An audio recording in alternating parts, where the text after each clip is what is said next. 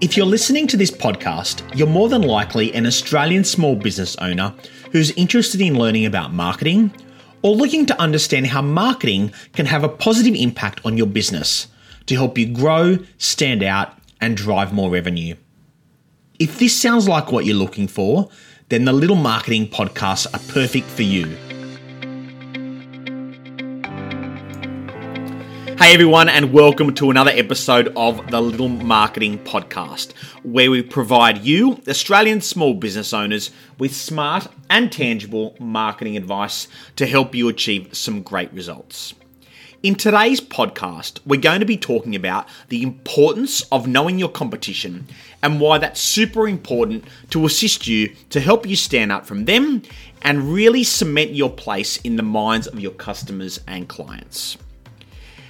Now, as a marketing consultancy that's been providing marketing advice and marketing plans for almost 15 years to small business owners, you can imagine we've learned so much about business owners, about their mindset, and about what works and what doesn't for their business. And we know it's more than just a business, it's their livelihood. So, based on all of those experiences, these podcasts are in line with the little marketing vision of helping business owners just like you to help you achieve some great results for your organization. So, let's get into today's topic.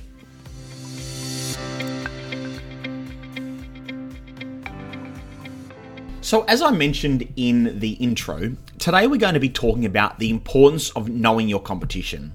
And further to that, understanding why it's so important and how it's going to assist us to help us stand out from the competition and cement ourselves in the minds of our customers and clients.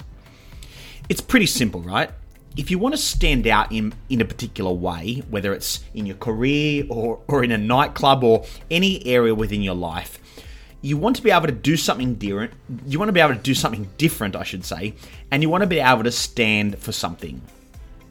And the only way to stand out from the competition is to know what they're doing so that we can do it differently and have the conviction to stay true to that. We want to understand how our competition are positioning themselves. Now, let's talk about positioning for one second. We talk about a lot, we talk about positioning a lot in business and in marketing, but what do we mean by that and what does that mean to your small business? Well, we mean how are we positioning your business and your brand in the minds of your customers and clients? And we want to position ourselves in a way that's in, in a way that where there's the least amount of competition. We know that we live in such a over communicated and a cluttered society.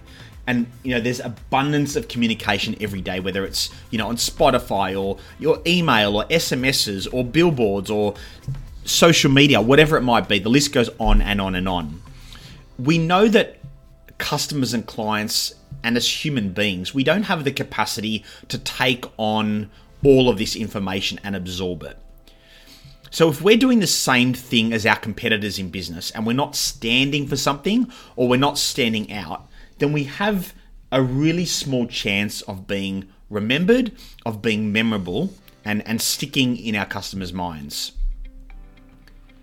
So then we need to understand what our competition is doing so that we can do something differently to them and stand out from them.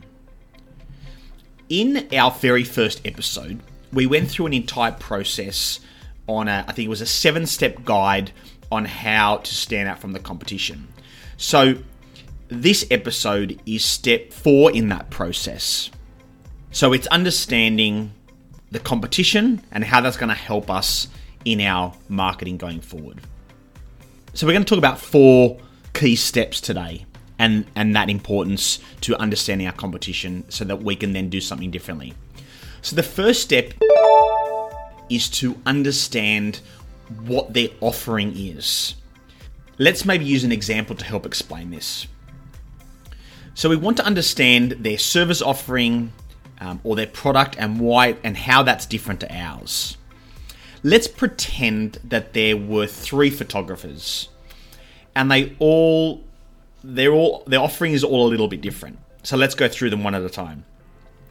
So one photographer does photography for um, you know school portraits and family portraits and you know soccer teams and football teams and sports teams.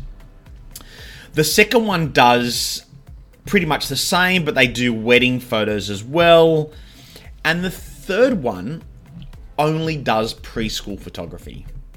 If I'm a preschool, if I manage a preschool and I'm looking for someone that's going to take photos of the children that I look after and that I educate, then I'm going to probably look for an expert in that particular field. Imagine taking photos of infants. It's a very uh, specific service, a specific offering.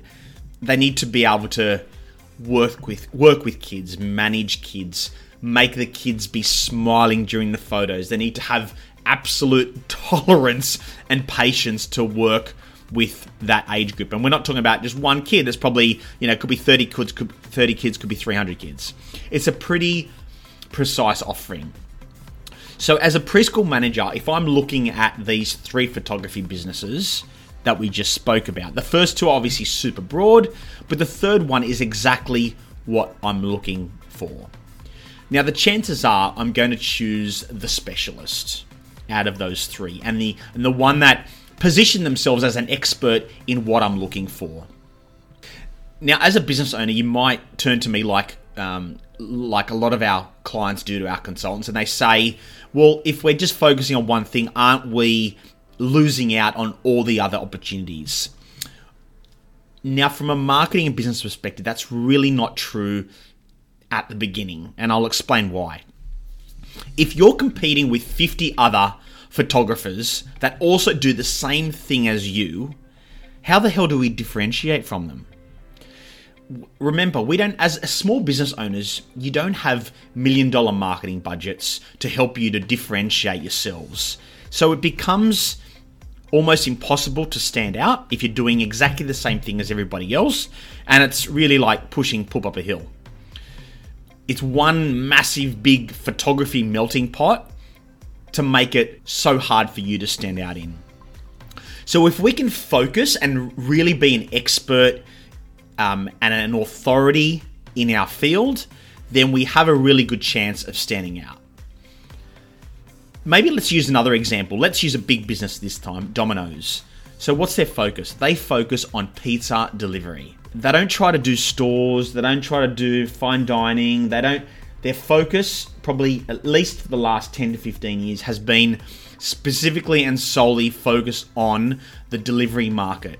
So you can imagine that the operations are also more concise and uh, built specifically for that model of pizza delivery. And their communication is all around delivery as well. Now you can judge as a consumer, you can judge whether you like their pizzas or not. That's really not relevant. But we know what their business and their brand stands for. I, I often say that the medical industry are the best marketers. And they they kind of do this by default because if you think look at how many specialties there are within the medical profession physios, dentists, podiatry, uh, orthopedics, orthodontists, optometrists, you name it. The list goes on and on. And it's all because they're specialists and experts in what they do. So when, when there's something wrong with us, we go to a GP, and, and generally, if it's something that more than just a, a flu, they will probably refer us to a specialist. And and I guess beyond just the medical profession, as consumers, we want to deal with leaders or experts or the best people in our field. So if you can do that within your business, have a look and, and start to have a think about can you um, be an expert in one you do? And so I want you to consider what the competition do, what's their product, what's their service offering, and are they a bit of a, a specialist in what they do? Because if they're not, then that can be an opportunity for you. So, again, understanding the competition will allow us to look at how we can help to stand out from them. Point number two let's look at your competition and their target audience. So, if we, if we use the preschool photography example again, their focus is on preschools. So they don't try to focus on all schools. They don't try to focus on football or sporting teams. Their focus audience is preschools. So let's look at what is our competition from a target audience perspective focusing on. Let's use another example of target audience and focus. Let's pretend that there's a kids boutique fashion brand. So their target audience is on kids, you know, 0 to 12. So their product offering is super focused on that age group. They become a bit of an expert and a specialist in their field. All their manufacturing and distribution is based on that core audience. Now, when we think of kids um, fashion, yes, we may think of DJs or Myer or the Iconic or wherever else, Cotton On for Kids, whatever it might be. But at least we know that this brand is focused and a specialist in what they do. And it's at least, if they've cut through, it's at least a consideration for us. We want to be, as a business, we want to be considered. We always use the, I guess, the analogy of a ladder. If we're not on that, on the kind of the first, second, or third rung of a ladder, then we're never going to be um, at least uh, have an opportunity of being chosen.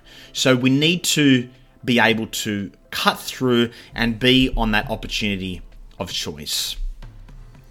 Number three, location. Let's understand our competition and where they push their product or service offering. So if they so we want to look at, you know, do they spell out and communicate the location that they're focused on? Maybe they go Australia wide. Maybe they go um, you know, a specific suburb or region let's have a look at what they do and can we be a bit more focused or overt in our communication about what we focus on. So potentially, let's say a competitor focuses on a um, let's say they focus on a city, but potentially you have national reach. And because of the serv- service offering, it makes sense and gives you more credibility to say that you are Australian wide and you have national reach. Um, or conversely, depending on your offering, it may make sense to say that you you you focus on a particular suburb so that people can relate to you. For example, like a real estate agent or a or a local uh, plumber. So we want to be, if we can, we want to be really um, open um, and communicate our location. And we need the only way to do that is to see what the competitors are saying. Now, I love this story. So, there's a business called Enterprise. They became the leading rental car brand in the US. So, they didn't overtake Hertz, and we all know of Hertz, but they didn't overtake Hertz by um, embedding themselves in airport terminals, but they beat Hertz, and they're significantly larger than Hertz, by setting up car rental facilities in suburban locations and focusing on insurance replacement market. So they are by far the market leader in the US.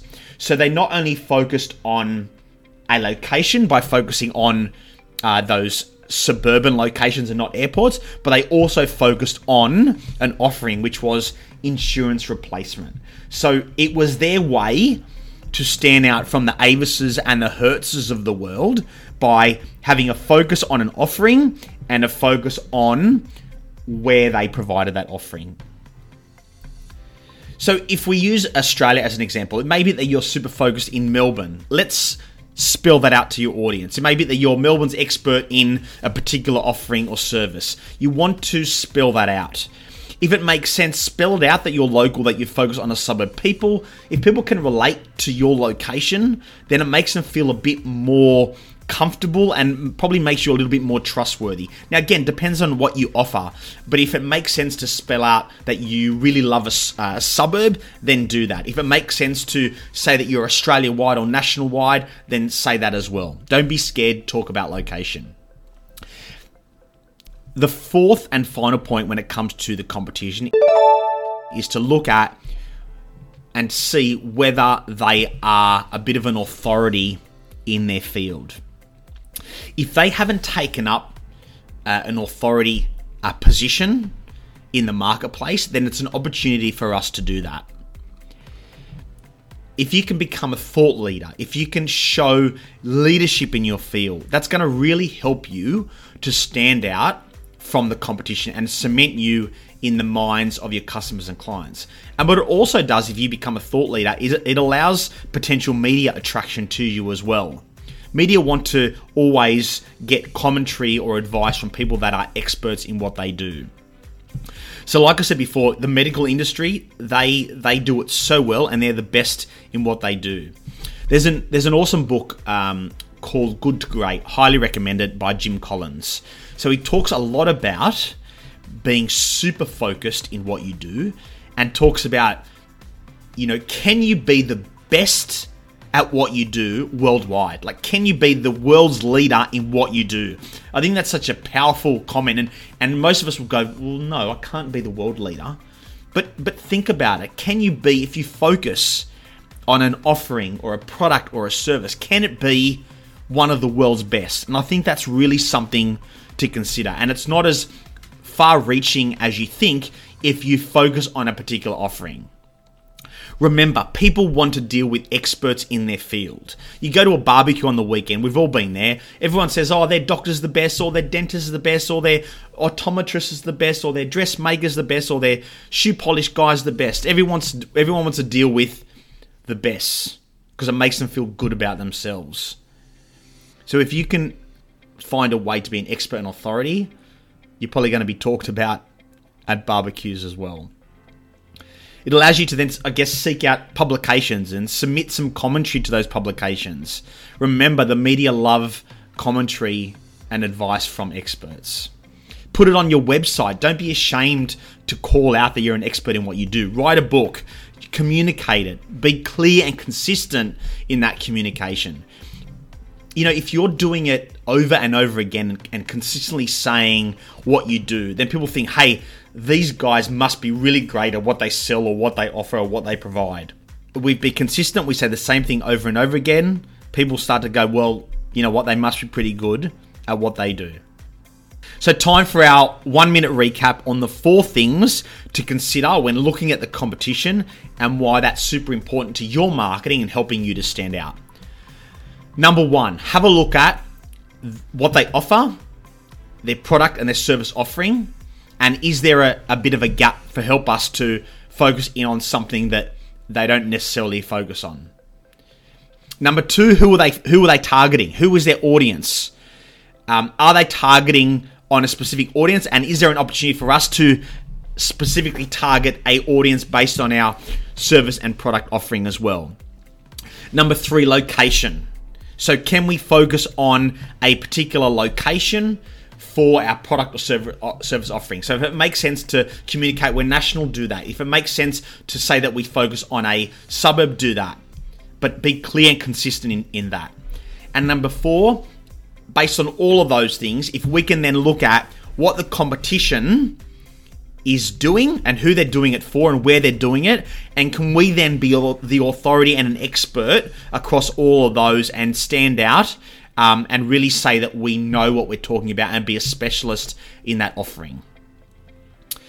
So that's it for today's podcast in regards to the competition and how that's going to help us help us stand out from them and what to consider. I hope you got a heap out of it. Um, as always, if you if today's podcast helped, made a difference to you, your business, your life, be sure to share it with other smart, passionate, and ambitious Australian business owners just like you.